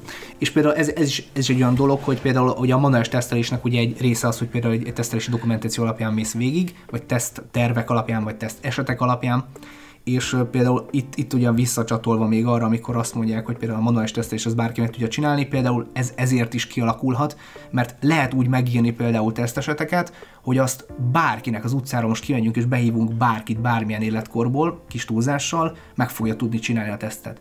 Na jó, csak hogy azért az önmagában az manuális tesztelésnek az a, az a tényleg az a belépő szintje, amikor valaki ezt meg, tehát meg, megtalálja, tehát azt mondod, hogy kattints az egér, akkor föl fogja ismerni, hogy melyik az egér. Tehát ez a, ez a nulladik szint, amikor, amikor itt, itt eljutottunk De már. hát lényegében, amikor a végfelhasználó ott böngész egy oldalt, vagy használ valami üzleti alkalmazást, akkor lényegében az ő ö, az a folyamat, amit ő ott vég, véghez visz, vagy végigkattint, Mhm. az, azok ilyen apró kis mikro kis teszt esetek, ide kattintok, oda kattintok. Tehát ebből igen. lesz az egész. Igen, a jó teszteset leírás az pont olyan, hogy gyakorlatilag ezeket a use case-eket veszi végig, hogy mit fog csinálni a felhasználó. Uh-huh. És ugye ez is fontos, hogy ilyet tesztelni végtelen ideig lehet, ez nagyon fontos, hogy nem tudsz vele kész lenni, csak abba tudod hagyni. És ez nagyon, nagyon nem mindegy, hogy ezt mikor teszed meg, mert ugye annál drágább lesz ugye maga a tesztelés is, minél tovább csinálod, mert a végén már nagyon kevés hibát fogsz találni, míg az elején jellemzően sok hibát találsz, mert egy normális fejlesztésmenetben azért így kell, hogy kinézzen, hogy nem az van, hogy az elején nincs hiba, aztán belefejlesztünk, mert hát mi az, hogy kevés hiba van. Szegény tesztelőnek legyen már feladata, érted? Ne Vég- unatkozzon, Így igen. van, hát végén érted, nem tud mit be lekönyvelni magának. Nem, hanem, hogy azért nyilván ez úgy néz ki, és egy után azt kell mondani, hogy most már nem éri meg, mert már annyira jó a rendszerünk, és ugye itt jön be egy másik, hogy mondjam, ilyen fogalom, vagy nem is tudom, minek lehetne hívni, hogy nincsen hibamentes rendszer, csak ismert hibamentes rendszer. Ez ugye azt jelenti, hogy tehát mindig lesz valami hiba a rendszerben, mert most már ezek annyira komplexek és annyira összetett dolgokról beszélünk, nem annyi, hogy megnyomsz egy gombot, és akkor az kiírja, hogy hello. Lehet, hogy még abban is lehetne hibát ö, belefejleszteni.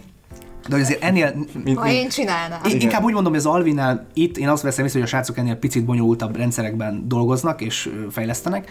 Tehát mindig lesz olyan, hogy valami van. A, a lényeg az, hogy ne legyen olyan hiba, ami a felhasználó élményt, meg a, magát a funkcionalitást azt, azt ugye rombolja vagy roncsolja.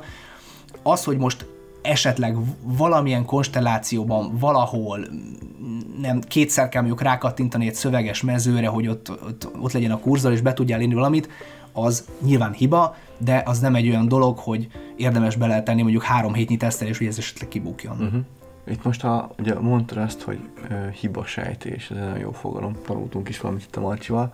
Ö, az jutott eszembe, hogy mennyire ismer egy tesztelő a fejlesztőknek a munkáját. Tehát, hogy itt, itt működik a hibasejtés, hogy, hogy ö, tudom, hogy ki a modult, és akkor meg tudom mondani, hogy ah, igen, hogy is van, igen, neki ilyen tipikus hibái szoktak lenni. Tehát, hogy lehet, hogy te tudsz többet a, te tudsz a legtöbbet a fejlesztőknek a, a hatékonyságáról, vagy a munkájának a minőségéről? Igen, ez már kicsit ilyen pszichológiai vonal, amire elindultunk. vonal, de- Egyébként ez egy tök jogos, meg egy valid felvetés, mert hogy, mert hogy ez létezik, és főleg régen, amikor még nagyon egy brancs volt, és nem indult meg ez a fajta fejlődés vagy növekedés az Alvinnak, akkor ez, ez, ez jellemző volt, hogy tudtam azt, hogy bizonyos kollégák milyen hibákat már biztos nem követnek el, tehát ott már úgy voltam vele, hogy az szinte már tényleg csak így végig kellett suhanni fölöttem, mert tudtam, hogy ott biztos, hogy nem lesz baj, míg más kollégáknál meg tudtam azt, hogy mi az a, miak azok a gyenge pontjai, amik, amik például mindig el szokott nála csúszni, uh-huh. és akkor ott mindjárt, ha ilyen exploratory, tehát ilyen felfedezői teszt volt, akkor mindig az volt az első, hogy arra rászaladtam, és mindig be is jött. Erről jut eszembe, hogy ha jól tudom, nálunk azért elég jól működik egy ilyen visszajelző rendszer, ebben meg tudsz erősíteni így a kollégák között? Ö, működik, és egyébként ez, ez még egy érdekes dolog, és ez szintén talán a személyes rész, hát amikor így, egy kupacba dolgoztunk, mégis nem ez a home office-olás volt, hogy egyébként, a, meg amikor volt ez a továbbképzés, ott is elmondták ezt, és ez egy tök érdekes dolog, hogy így sejtettem, de nem, nem tudtam. Ez a, tudtam, csak nem sejtettem, ugye, hogy, hogy a nagyokat is idézzem, hogy, hogy a kommunikáció mennyire fontos egyébként egy tesztelő életében, mert az oké, hogy megtalálod a hibát, csak az nagyon nem mindegy, hogy te ezt majd hogyan fogod majd visszajelezni a, a fejlesztőnek, hogy ez ne, ne úgy érez, érződjön, hogy ő most le van tolva, mert nem, nem az a lényeg ennek az egésznek, hogy most az orra alá dörgöljük, hogy na, megint pancser voltál, hanem, hanem, hanem hogy, hogy, közös munka hogy, hogy így van, így van, hogy, hogy azt úgy fogadja, hogy úristen, de hogy ezt megtaláltad, hogy erre nem gondoltam, köszi, jaj, de jó Vagy a másik és... véglet, amikor megjelenik a kis lila ablakot a teams hogy Sanyi rádírt, és jön a gyomorga, és Összerándul a gyomorga. Igen, és akkor mit rontottam már? Ezzel, már, ezzel megvádoltak egyébként tényleg többször is, hogy úristen írtál, jaj, de jó, hogy most csak ezzel kapcsolatban, azt hittem Én már csak valami. ebédelni akarsz. Igen, oh. igen. Tehát, hogy így mondtam, hogy nem is értem, hogy miért, miért rettegnek itt tőlem, pedig azért igyekszem azért a szoftos kommunikációt vinni, tehát, hogy ne az legyen, hogy, hogy tényleg így óra, óra alá dörgölés van. És ebben fejleszt az Almi? Vannak ilyen soft skill képzések, vagy mehetsz ilyenre? Vannak, vannak soft, soft skill képzések, látszik, hogy nem jártam, mert nem tudom kimondani a szót. De angolra szóval jártál? Nem, nem, amúgy, és jártam is amúgy soft skillre is, most volt lehetőség, és én azonnal lecsaptam rá. Wow, és elmondod nekünk, hogy pontosan miről szólt ez? Úgyhogy hát itt, itt elég sok mindenről volt szó, meg mindig más témában vannak, tehát most most épp mi volt, amint te jártál? Többnyire ilyen szituációs játékok szoktak lenni, amik, amik arról szólnak, hogy bizonyos helyzeteket felvázolunk, amik úgy egyébként az életben is előkerülnek. Ez nagyon fontos, hogy nem csak ilyen irodai interakciókra korlátozódik ez, hanem az élet bármely területén, hogy hogyan, hogyan érdemes lekezelni bizonyos dolgokat.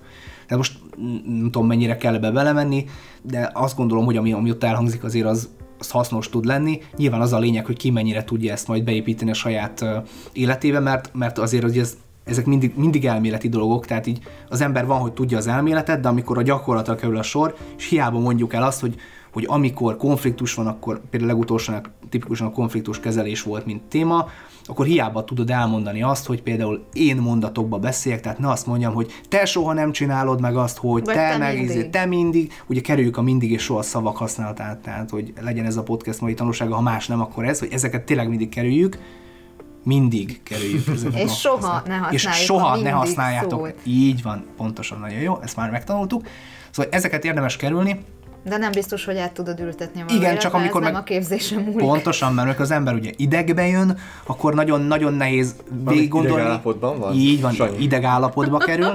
akkor nagyon nehéz, nagyon nehéz azt mondani, hogy megállj, álljunk, pauz, és akkor most akkor végig gondolom, és akkor ja, igen, és akkor elkezdek én mondatokba beszélni, hogy nekem az esne jól, hogy nekem nagyon rosszul esik az, hogy te ezt csinálod, és ez így tök jó, hogy így elmondom, de hogyha idegbe vagy, akkor tényleg az van, hogy nem biztos, hogy ez elő tud jönni. Persze hát ez is olyan, hogy... olyan soft képzés is kell, hogy ne gyere idegbe. Vagy az kell, hogy tényleg felhergeljenek, és az csinálják, hogy begyakorol, hogy egy motorikus dologgá válhasson. De akkor most már nincs az, hogy így azt mondod, hogy ez, ez így nem jó ez a funkció, visszér, hogy te meg nem tesztelsz jól, és akkor találkozunk. Most konyhán. már nagyon, ugye nagyon jó. volt ilyen soha? Ja, hát, nagyon igen. jó, nagyon Igen, ez a, ez, még el kell kerülni ezt a mutogatást. De igen. most mondtad, hogy soha. Kipontozottam? Igen, igen, igen. sajnos kiestél, de most felírjuk ide neked. Szóval, hogy, hogy valóban, tehát ez az, a, a tesztelés, ezt a mutogatás feelinget, ezt érdemes elkerülni mert van egy hiba, akkor ugye ott lehet mindenfelé mutatni, hogy mert hát ugye a fejlesztő. Na de hát a tesztelő. És akkor így lehet, ugye meg lehet, állni, és akkor lehet, lehet így, így acsarkodni, meg így, így dobálni egymást, csak hogy ennek ez valószínűleg nem előre mutató. Tehát megvan egy hiba, tök jól megtaláltam, ha nem találtam meg, akkor az nyilván baj, de hát tehát a tesztől az én kicsit azzal a hasonlattal szoktam menni, hogy olyan, mint a fociba a kapus. Bár nem nézem a focit, szóval lehet, hogy... Lehet, lehet hogy, hogy rossz a hasonlat. Lehet, hogy ne, nem, azért hasonlat talán nem, de... Tehát, nem, hogy, szerintem a hasonlat itt, tehát, itt most nagyon jó. Szóval a lényeg az az, hogy, hogy kicsit olyan, mint a kapus. Tehát, hogy kell, hogy álljon a kapuban, mert különben minden rálövés gól lesz lényegében viszont, viszont az sem várható el a kapustól, hogy akkor nem kell hátvéd, meg nem kell semmi, mert hát ott a kapusát megfogja, nem beengedte, hát ez mi? Milyen kapus ez? Ez nagyon jó tehát, ez a hasonlat, tehát, mert hogy mi van akkor, ha mondjuk kiderül egy hiba, ami után már átad minden tesztelésen, és akkor felvetődik, és ki a hibás? I, pont ezzel kapcsolatban mondom, hogy... hogy Miért keresünk hogy, hogy, hogy, Ez egy nagyon jó kérdés, hogy így van, hibás. hogy nem az a lényeg, hogy hibás, hanem ki a felelős, ugye igen, mondani, igen. ugye? Nem. Szóval, Erre hogy... Egy képzésről. Így, így, így. Szóval a lényeg az, hogy, hogy a kapus csak akkor tud jól működni, hogyha azért nem hagyjuk az ellenfelet folyamatosan a kapura rugdosni, mert ugye a nagy számok törvény alapján minél több ilyen rárugás lesz, annál több lesz a gól is.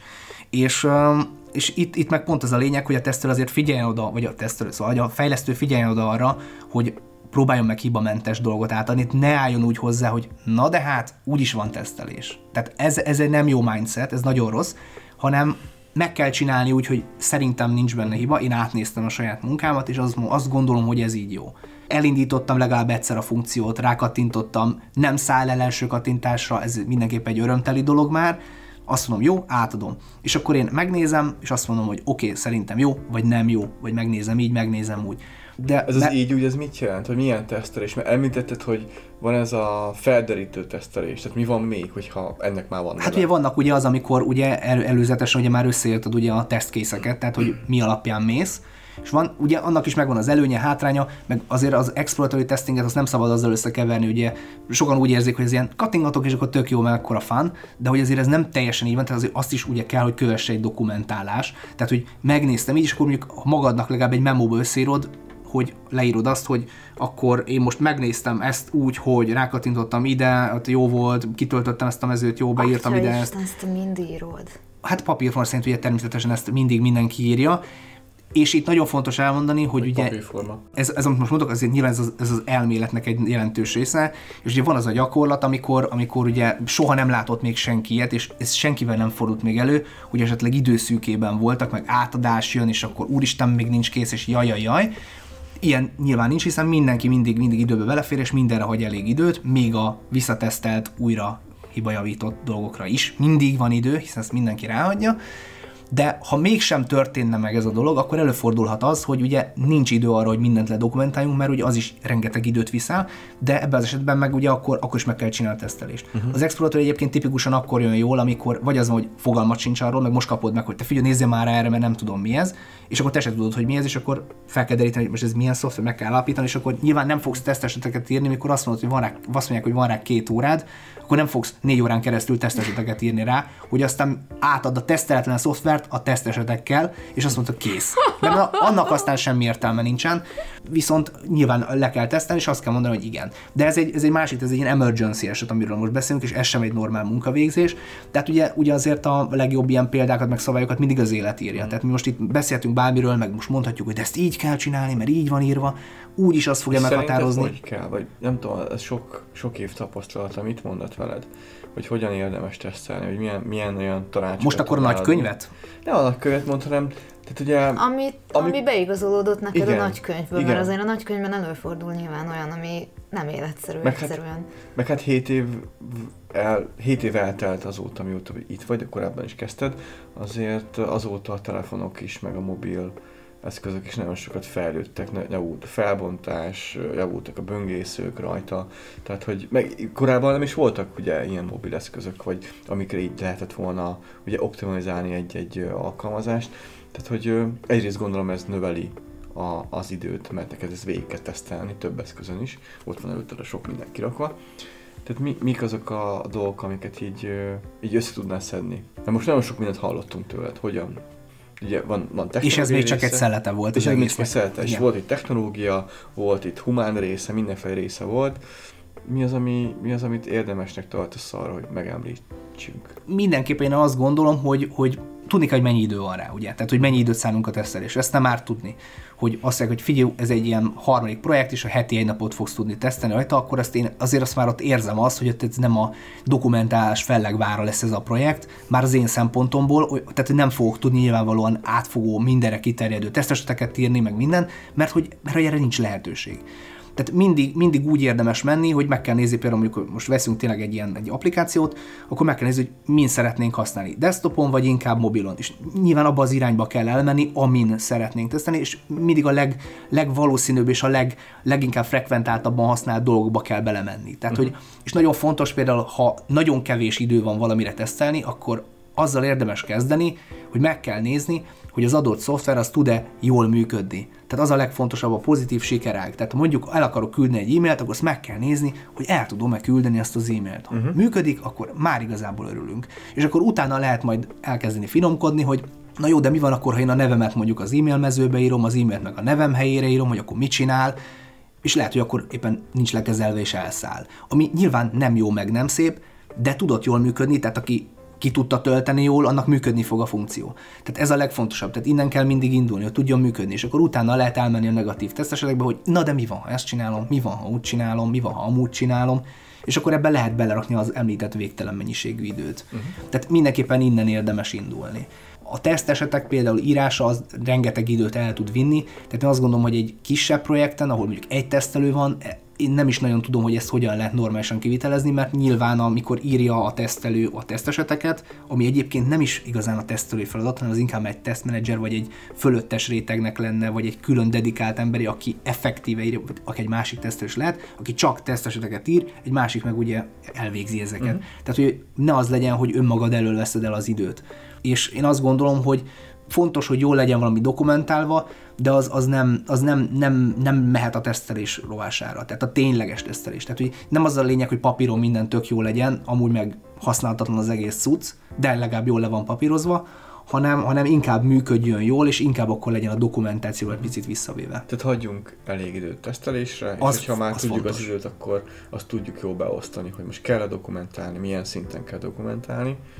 Ez, ez, ezek szerintem fontos tesztelés. dolgok, és uh, igen. Mint hogy az is, hogy például a tervezésben figyelembe kell venni azt, hogy oké, van egy, ter- egy tesztelési idő, de az, az általában nem csak arról szól, hogy egyszerre teszteled, ez kész. Tehát ez nagyon fontos, hogy a tesztelés az iteráció van, tehát hogy azért abban nem, nem ringatja magát gondolom senki, hogy nem lesz hiba. Mert hogy mindig van hiba, uh-huh. és ugye azt vissza kell adni a fejlesztőnek, tehát akkor a fejlesztőnek is kell már időt szánni arra, hogy igen, kell majd megint javítanom, és aztán utána azt második körbe is tesztelni kell, és szerencsés esetben ez itt meg is áll. Uh-huh. Tehát mondjuk van egy, mit tudom én, 100 feature, abból letesztelem mind a százat, azt mondjuk, hogy mondjuk tök jók vagyunk, és mondjuk csak 10-be volt hiba, akkor azzal a 10-zel foglalkozni kell, és azt újra kell tesztelni, és mondjuk, hogy ott megállunk, és nem az van, hogy a 10-ből megint háromnál kiderül, hogy amúgy, ja, ez megint nem jó, Szóval ezek, ezek bonyolult dolgok. És ezt még ugye lehet bonyolítani, mert ugye nálunk ugye van egy kimondani a portál fejlesztési ág, aki, aki tartalomszerkesztő rendszerekkel dolgozik, és az pedig ilyen moduláris rendszer, hogy ezt el kell képzelni. Tehát vannak kis funkciók, tehát itt egy ilyen szövegdoboz, ott egy képes doboz, amiket össze-vissza lehet pakolgatni helyek közel az oldalon, ott azért még tovább növeli ezt, ezeket a kombinációkat. Azért az úgy neked Hát plusz munka. Így van, meg a tervezésnél azt kell figyelembe véve venni, hogy tehát erre vannak különböző módszertanok, például határértékvizsgálatok, meg minden, hogy mit tudsz csinálni. Tehát ha például van egy, egy, egy, egy olyan meződ, ahova beírhatsz mondjuk egyet és százat, akkor érdemes megnézni az egyet és a százat, és meg megnézni a 101-et, meg mondjuk a nullát. És akkor, ha ezek így stimmelnek, hogy a nullát nem tudom beírni, de az egyet igen, a százat még igen, de a 101-et már nem, és közte is mondjuk szúrópróba szerint egy-kettőt, akkor az tök jó. De nem, tehát nincs lehetőséget, hogy beírom az egyet, meg a kettőt, meg a három, tehát ez, ez nem tud Tehát, működni. vég, tehát hamar lehet a, vég, a végleteket megvizsgálni, és akkor eldönteni, hogy ez itt működik, vagy nem. Í- így van, hiszen hogyha mondjuk ilyen, ha mondjuk valaki ezt úgy gondolná komolyan, hogy mi- mindent, mindent le kell tesztelni mindig, akkor szerintem például a, a kalkulátor, mint, mint szoftver szerintem nem létezne, mert hogy azt teszteld végig. De minden számot összead. Igen, össze, összeadás, akkor a világ összes számát összeadom, és utána kivonom, meg szorzom, meg négyzetgyökölöm, meg ami mindent, amit lehet. De meg lennék lőve nélküle. Ugye?